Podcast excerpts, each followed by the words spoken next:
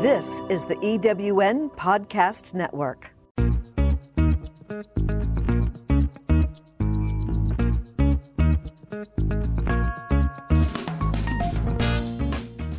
Welcome to Late Boomers, our podcast guide to creating your third act with style, power, and impact. Hi, I'm Kathy Worthington. And I'm Mary Elkins. Join us as we bring you conversations with successful entrepreneurs, entertainers, and people with vision who are making a difference in the world. Everyone has a story, and we'll take you along for the ride on each interview, recounting the journey our guests have taken to get where they are, inspiring you to create your own path to success. Let's get started.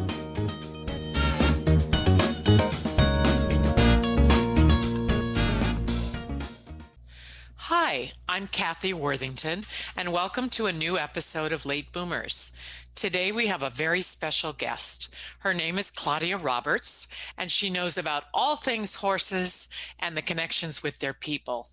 And I'm Mary Elkins. Claudia is the owner of Pacific Dressage in Lakeview Terrace, just outside Los Angeles. She's had her training program for 20 years, and she's a graduate of U.S. Dressage Federation's L program, which qualifies her as a dressage judge, and she trains horses and their riders. Claudia was named Trainer of the Year in 2012 by the Interscholastic Equestrian League. Welcome, Claudia. Thank you. Thank you, Mary. Thank you, Kathy. It's good to be here. Good to see you. Tell us a little about your early life. You weren't born here in the US, right? That's right. I came from Argentina in 1963 with my parents. We immigrated to the States, to California.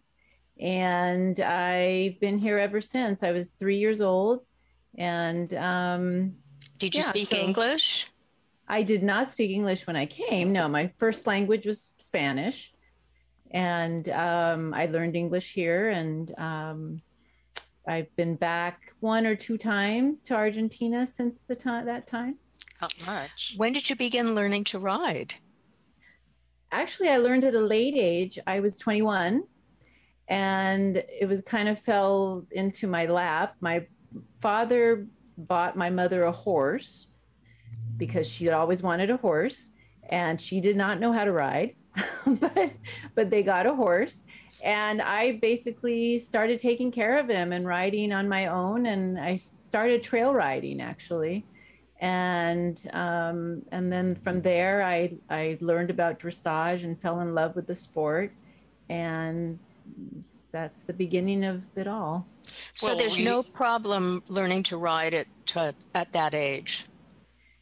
Well, I, I did have more, you know, of, of, a, of a problem because I'm, I was older. I had fear issues, a little bit of that. And, um, and yeah, it wasn't something I had done all my life. So as a late rider, I, uh, I worked very, very hard and rode a lot. I rode every day. I loved my horse. And, um, and I did a lot of trail riding in the beginning, like I said. Yeah, so, we hear you also had an earlier career as a psychologist. So tell us about how you found that career and any stories or discoveries along the way with that. Well, my mother was a, a social worker when she came to this country. She was a social worker in Argentina. And then here she became a psychologist uh, and earned her PhD and was also a marriage, family, child counselor and a licensed uh, clinical social worker. Um, and at one point, um, as I was exploring what I wanted to do in my life uh, and going to college and all that, I decided that I wanted to follow that career. And um, so I enrolled in a private uh, university where my mother had gotten her PhD and I received my master's in clinical psychology. And at that time, uh, my parents had uh, two um, psychological centers uh, in Glendale, and I would I ran one of them for them at that mm. time, and I got my hours, and then I was able to practice for about twelve years there. Wow. yeah. Were, were you always writing when you were working as a psychotherapist? I was. I was writing and working, and and um, and then I was married at one point, and and uh, had my children, And at that point in my life, uh, after about 12, 13 years in uh, practicing as a therapist, I just I made a choice to continue with the horses and turn that into a profession. Yeah, I was going to Yeah. ask how you made the transition from dressage as a hobby to dressage as a career. Right. Well, it was it was going to be difficult for me to continue doing as much writing as I wanted to do. And at and at that point, I had begun um, helping my trainer out and writing for her, and also teaching for her. So, and when I had my children, I wanted to be able to do something that would give me more time with my kids and more flexibility. So I turned the hobby into a profession. Well, Claudia, tell our listeners who may not be familiar with uh, dressage like me Uh-huh. what it is and what it's for and what it does for the horse and rider. Well, dressage i- in it's a French word and it literally means the training of the horse and it comes from many centuries and centuries of riding. Uh, it originally uh, it originated uh, in the in the wars. Actually, they trained the horses to do certain movements to help the soldiers uh, fight wars, Hmm. and um, and it's as as it's developed uh, along the years, it's become an Olympic sport, um, and it's a it's a very if if you love horses, it's a systematic approach to training and to riding and learning how to ride, and it's about balance and it's about um, uh, balancing the horse and doing some. Uh, movements that help improve the physicality of the horse and the rider. Hmm. Um, so it's a very systematic approach to training and to riding. You mentioned something uh, in maybe on your website um, about partnering, learning how to partner with the horse, and I thought that was interesting. Yes, yes, because when you do, when you ride dressage and you do it well, uh, and there's moments when you have a very simpatico feeling with those horse. You know, you, you're on top of the animal. You're um, you're you're making them. Um, but you're facilitating uh, the riding and the movement of the horse, the natural ability of the horse. So there is a certain uh, feeling of becoming one with the horse. This is something I really wanted to ask you back to your psychology training. Uh-huh. Do you find it comes in handy when training horses and the humans that And the humans. yes, absolutely. And in in many ways, um, I use my my background um, with people mainly. It's just it's just with people and in teaching um, on uh, in in ways that um, I hope is helping the person become more aware of themselves, more aware of their bodies, more aware of the relationship with their horses, uh, overcoming certain issues that some people have some fear issues or anxieties. Um, so yeah, it, it's really it really has been very helpful to have that background confidence. and building confidence, absolutely, and self-esteem. Yes, absolutely. Mhm. So I'm sure anxiety and stress that people are feeling comes right along with them when they try to ride. Oh, absolutely. Yes. Yes. That's yes. Yeah. A lot of many, many people have a lot of anxiety about falling and you know, there's it's I think it's natural to to be a little fearful and it's actually quite good to be a little fearful because the sport and the horses, the horses are unpredictable animals. So there is a there's a certain level of of um, of fear that is healthy but it, it when it takes over when you can't when you can't ride and you can't you, you know it's it's it makes it more difficult. So i you know we do a lot of breathing exercises and focusing and um, imagination using your imagination where you might be instead of you know instead of um, dealing with your fears. Yeah. Oh, that sounds good. And and uh, we talked about the fact that you married and raised two children, and they mm-hmm. were really little when you began teaching full time dressage. They so, you are you saying that lent to more flexibility with their schedules? Yes, exactly. Yes, to where I could leave, you know, the barn earlier to pick them up after school oh, and either. Yeah. So yeah, it did. Hmm. and also but also you know my husband did a lot of he helped a lot like on the weekends when i was teaching um, or showing you know because that is part of of the the the world here is is um, you're not just writing but you're also you're not just training but you're also showing and mm-hmm. competing you know so yeah but my husband uh, helped out quite a bit with the children. Sounds like you have a great husband. Yeah, very good. yeah. Very helpful. Yeah. Tell us what a typical day for a full time trainer consists of. Well, I usually am up about 6:30. I'll be at my sometimes at my first lesson at 7:30. I'll be teaching maybe four or five, six lessons in the morning. Then I'll ride. I might have um, four, five, six, depends on what the day entails, but four or five or six horses to ride. Um, and then I might have some afternoon lessons. So right now I'm I'm quite busy, um, and I do I'm usually there till about five or six at night. Hmm. And um, that's a very full day. It's very full, and then you know you have to I'm very tired usually at the end of the day.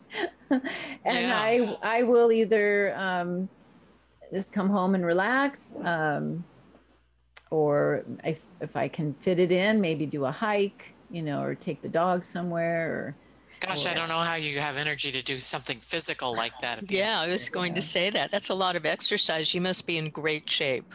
What is your favorite part of the job? Is it showing? Is it training? Is it lessons or is it actual riding your horse? Or is it what it what would be? you know the- it's it's i love uh, i love riding the horses. I love training the horses. Um it's very fulfilling when you're applying certain techniques or doing certain things with the horses and and then you see progress with the horses. I also love teaching people. So and the, the best part about teaching people is to see them progress you know so that that is very fulfilling for me yeah, yeah, I can imagine. What and tell me though, because I'm not that familiar with dressage, what mm-hmm. is it you train the horses to do? I've seen them lifting their feet. Yeah, well, there's there's many things that you are you you take it uh, depending on the age of the horse. You know, you you present them with different um, different different things that we might be doing. For instance, a young horse, the main thing for the young horse is to be able to get on the horse safely, send the horse forward, meaning making them walk, trot, and canter, the three gaits that we that they would do. Um, and just being able to understand certain things like when I put a leg on, that means to move off the leg.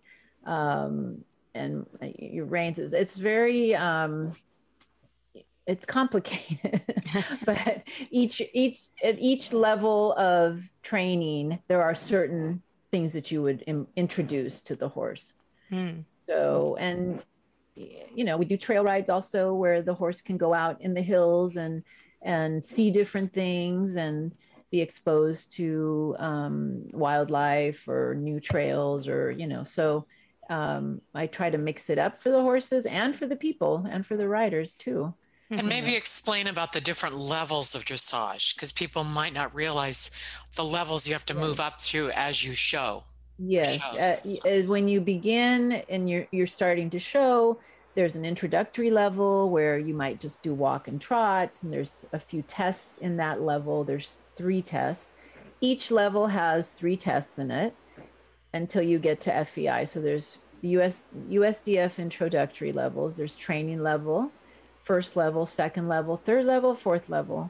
And then the FEI tests are tests that are created by the Federation, um, which is an international organization, and they create tests like for example for the um, Olympics and the Pan Am Games.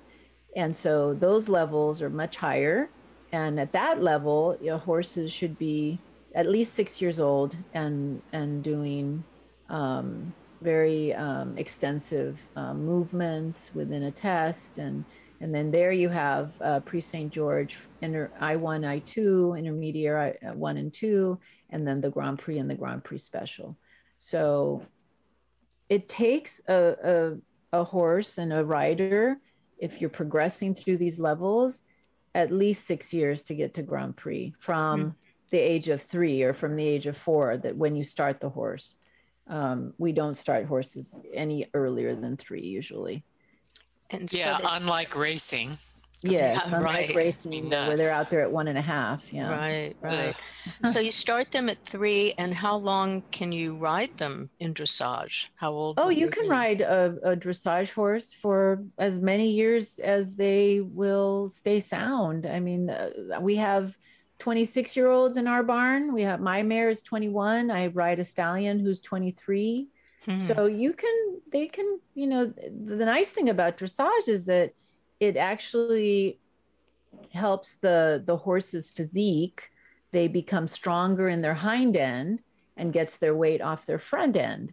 So, uh, which helps in the whole overall health of the horse and mm-hmm. helps them, you know, last longer and and be you know into their their horses can live into i knew a horse that lived she was 40 oh and so they can live for you know about 30 35 years in you know mm-hmm. a healthy horse mm-hmm. yeah you advocated for bringing dressage to the hunter jumper world and you yes. also teach western horses dressage yes. how have those disciplines come together uh, well the there is a Western dressage uh, uh, organization that began about seven years ago, and they have uh, the whole Western world, I believe, has realized that dressage is very um, is is a, a, a training um,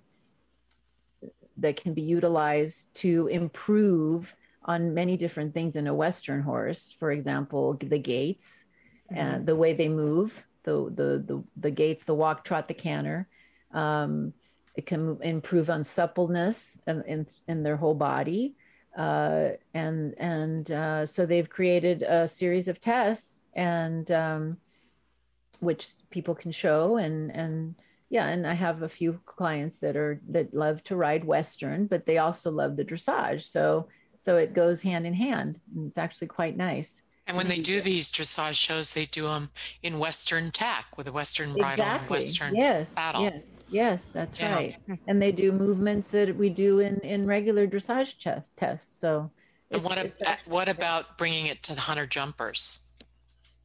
Uh, oh my, yes. Uh, it's definitely something that I've been very interested in um, because I believe that with the right training in dressage, they can do much better at jumping uh, for many, many reasons. One is the getting the horse uh, conditioned properly over their backs and in the con- correct contact and stronger behind and their hind ends.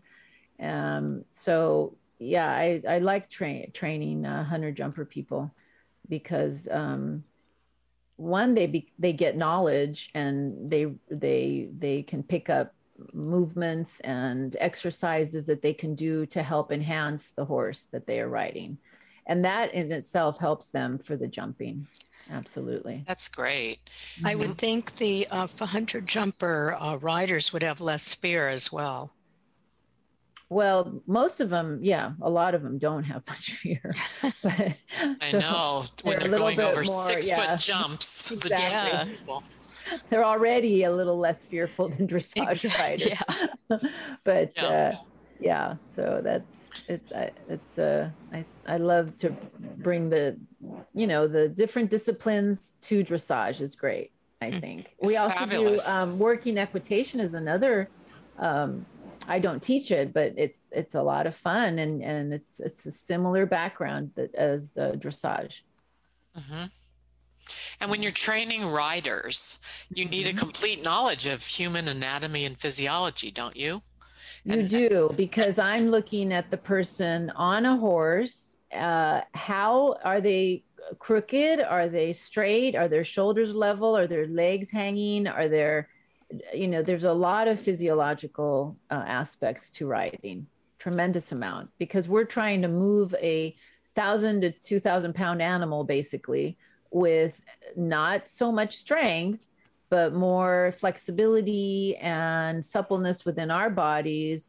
And um, and that is a, one it's a very difficult thing to, to, be teaching how to become more flexible and all that but it's also it, it, when you do learn it and and you are more in sync with the horse and how they're moving it makes everything better how'd yeah. you learn all about that did you learn it from did somebody mentor you with that Yes. Other I, trainers? Yes. I met Heather Bender in 19 in the early 80s. She was at my barn. I just happened to met, meet her. And I shortly before that, I had been to a horse show at LAEC and I sat in the middle berm and I watched dressage tests and I, I started crying. I said, I want to do this. it was a very emotional moment for me. I thought, I have to do this. And at the time I had a little Arab and and then Heather moved into my barn, which was amazing. Heather Bender, who's a big trainer and who's now in Florida, but um, that's how it all began, really, with her. And so I started taking lessons with her, and she was young. I was what? I was 21, 20, in my early 20s, and she was younger than me. She was like five years younger. So she was like maybe 18, and I, I was. Oh my yeah. goodness! So she was a really young girl, and but she was great. She knew everything about um, riding. She had worked with Jimmy Williams. She did jumpers. She did uh, rodeo. She did um, trick riding with her dad. And she worked or she rode with Hilda Gurney for many years. So she had a very good wealth of knowledge. And I, I began riding with her and taking lessons from her. That's a very lucky uh, thing to oh, happen yeah. to you. Yes. Yeah, yes, she would yes. have known all about the anatomy for human beings on the horses, right. having done right. all those disciplines. Exactly. Yeah. yeah. Wow. Yeah. You've won several medals and awards for showing. Do you enjoy showing? I do enjoy showing. It's it's it's uh, it gives one a chance to go out, present yourself, say, look, this is what I've been doing with my horses, and uh, and then getting feedback from a judge. So yeah, it's great. I, I do enjoy it. It's a lot yeah, of maybe fun. maybe tell people a little bit about what happens at a show, how you receive yeah. how you receive the test when you uh, written right with the yes. written comments from the judge. Yes. So you a show is scheduled. You have a ride time. You you know you get there and you get ready. You have clothing, you special clothes that you wear. You have um, your hair has to be a certain way. Your horse has to be braided, and it's very fancy. And you wear big coats, and um, and so uh, you you you have a special time that you go in and and write a test. A test could be anywhere from five to seven, ten minutes well seven minutes no no no longer than than no, there's no 10 minute test but uh, and so you write a test in front of a judge and um, and then the judge gives you a critique of the test basically there are certain movements you have to do at certain levels and and then at the end um, they have written down comments and then scores a score for each movement and then can you, can you tell us about some of those movements what they have you do Sure. Uh, let's say uh, in a lower level training level test, you might be doing a, a circle. Uh, so our, our, arenas are 20 meters by 60 meters long, 20 meters wide. And um, you might come in and halt. You have to halt, stop the horse square. So the front feet are matching the back feet and they're square. And then that's a score right there. And then you continue and you might track to the left or to the right. And there are letters in this arena, and you have to do certain movements at certain letters. So you might go to the right and you might make a 20 meter circle at one letter at B and then continue on. So that might that would be a score right there. Um, and you might have to go across a diagonal. Uh, and then that would be a score and they're looking for different things so there's different directives for each movement So things that you have to accomplish within that movement. That's a good explanation because I have attended, I've been fortunate enough to attend several Olympics and many, many world championships. I mm-hmm. adore watching dressage. So, contrasting what you just said about training level, take mm-hmm. us through a little bit of what would a Grand Prix test look like when you're watching the Olympics. Because right. Different. Well, very different, uh, much higher level. The horse looks differently. Uh, their their headset's a little bit higher. Their haunches are lower. Um, you might have uh, you would do. Um, let's see, how would I explain it? Well, the the coming into the dressage arena, you would be in a canter, so it's a different gait. It's not a trot or a walk. So you'd be cantering in. Uh, you would do the same halt um, and then you could you're it's a much more uh, the hindquarters are much more under the horse if that makes sense to people um, and then the thrust of the movement is much bigger and forward. Um, so you know you might have a pirouette in in the test which is wow. raising of the front legs as you turn in a tight tight tiny circle. Um, and you have to do certain amount of of um, of steps. So there might be six to eight steps in a pirouette and you ha- in most uh, most tests you have to do symmetrical so you do one side and then you would come back and do the other side um, yeah it's it's uh it's a complicated thing, but it's definitely people are out there those, doing it. and then it has all those wonderful changes of lead. Yes, where the horses changes when they have the, to the change. horse looks like he's skipping, skipping. you know, and yeah. Uh, and there's a piaffe, which is a trot in place, and there's passage, which is an elevated trot. So it's really quite quite beautiful. And there's um, nothing better than watching the musical freestyle. Oh yes, yes, that's then they they create. What is their... the musical freestyle? Oh, it's a creation of a test to music. So you, you create would, your own. You create your own, oh. yeah, and it's uh, it's they're big uh, uh, um, audience grabbers. I mean, people love them. so yeah. yeah. A lot of fun. Very exciting. And yeah. now I want to ask you to tell us a little bit about your extracurricular hobby, singing. Oh, because, yes, I yeah. do How did you I, well, get going I, with that? Have I started singing it? in bands when in high school, you know, so many years ago in the 70s. And rock and uh, roll? Oh yeah, rock and roll. rock and roll. Yeah, rock and roll and uh, I love Barbra Streisand. She was like my idol, and me um, too. Me too. Did, did yeah. And uh, so yeah, so I I uh, I I gave it up for a long time. I hadn't sang in in ages, probably in, since gosh, probably since I had my children. Oh. So I I I sang in bands up through uh, my early 30s, and then I had my kids, and I and it was just too much. I couldn't do it. But now you're, you know, but so now I won't find you singing in a bar. yeah, exactly. but now you're back in a band, right? But now I'm back in a band. Yeah, oh. I, I uh, when was that? Like two years ago, I think 2019. I my friend um, Don, who is an attorney, but he has a band, and um, he invited me to come sing with them and and go to open some open mics. And now i'm now we're practicing all the time every week. And and hopefully we'll be playing it sometime sometime Ooh, soon. What's yeah. on your song list? Oh uh, we do fleetwood mac. We do the motels. We do the pretenders. We do little led zeppelin. Uh, and are people doing harmony with you? Uh yeah don sings harmony and the, the bass player sings harmony too. Yeah how many people are in the band? How four. many? Four, four people. Drums, oh. bass, guitar, and me singing. Yeah. That's fabulous.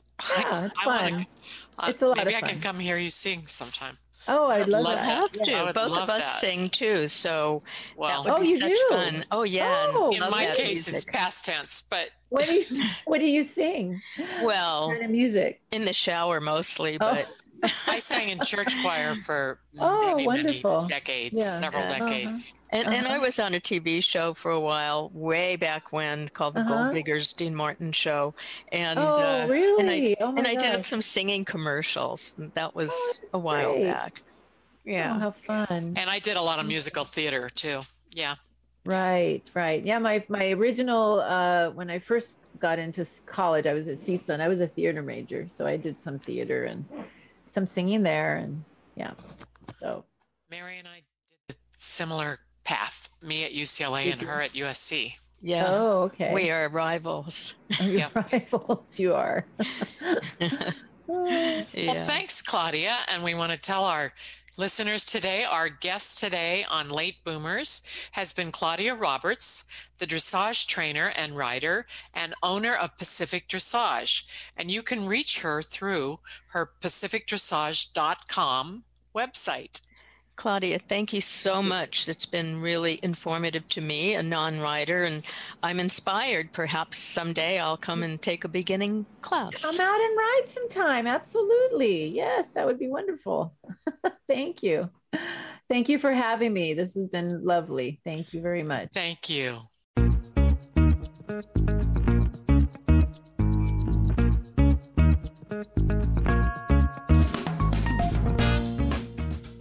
You for joining us on Late Boomers, the podcast that is your guide to creating a third act with style, power, and impact.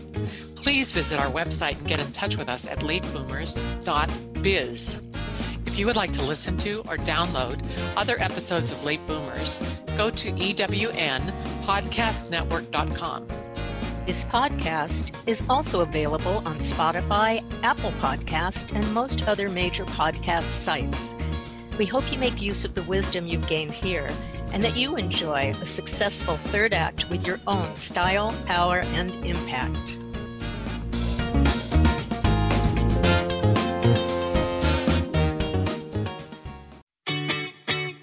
Have you ever asked yourself this question? Why is it so hard to make a buck? I know I have. Hi, I'm Sandra Yancey, founder and CEO of eWomen Network. What I have discovered after going from the brink of bankruptcy to running a multi million dollar award winning business is this you can't build a million dollar dream hanging around minimum wage mindsets. My mission is 1 million women entrepreneurs generating $1 million in annual revenue. So here's what I've done I've created the mother of all entrepreneur success programs that you can access online on your time. It's called Monetize Me Now. It's a seven module online course that is 100% my success formula, covering mindset, mission, management, motivation, marketing, and measure. Come on, take my hand and I'll show you the way to learn to earn flowing revenue for your business. Visit monetizemenow.com for details. Calling all speakers, eWomen Network has speaking engagements all over North America that must be filled. Are you a gifted messenger, author, expert, or successful entrepreneur that can help women entrepreneurs grow their businesses? Our mission is to help 1 million fulfilled women each achieve $1 million in annual revenue. If you're a speaker that can help women prosper, go to eWomenNetwork.com and sign up as a pro member of our Speakers Network. That's eWomenNetwork.com. Thanks for listening. This is the EWN Podcast Network.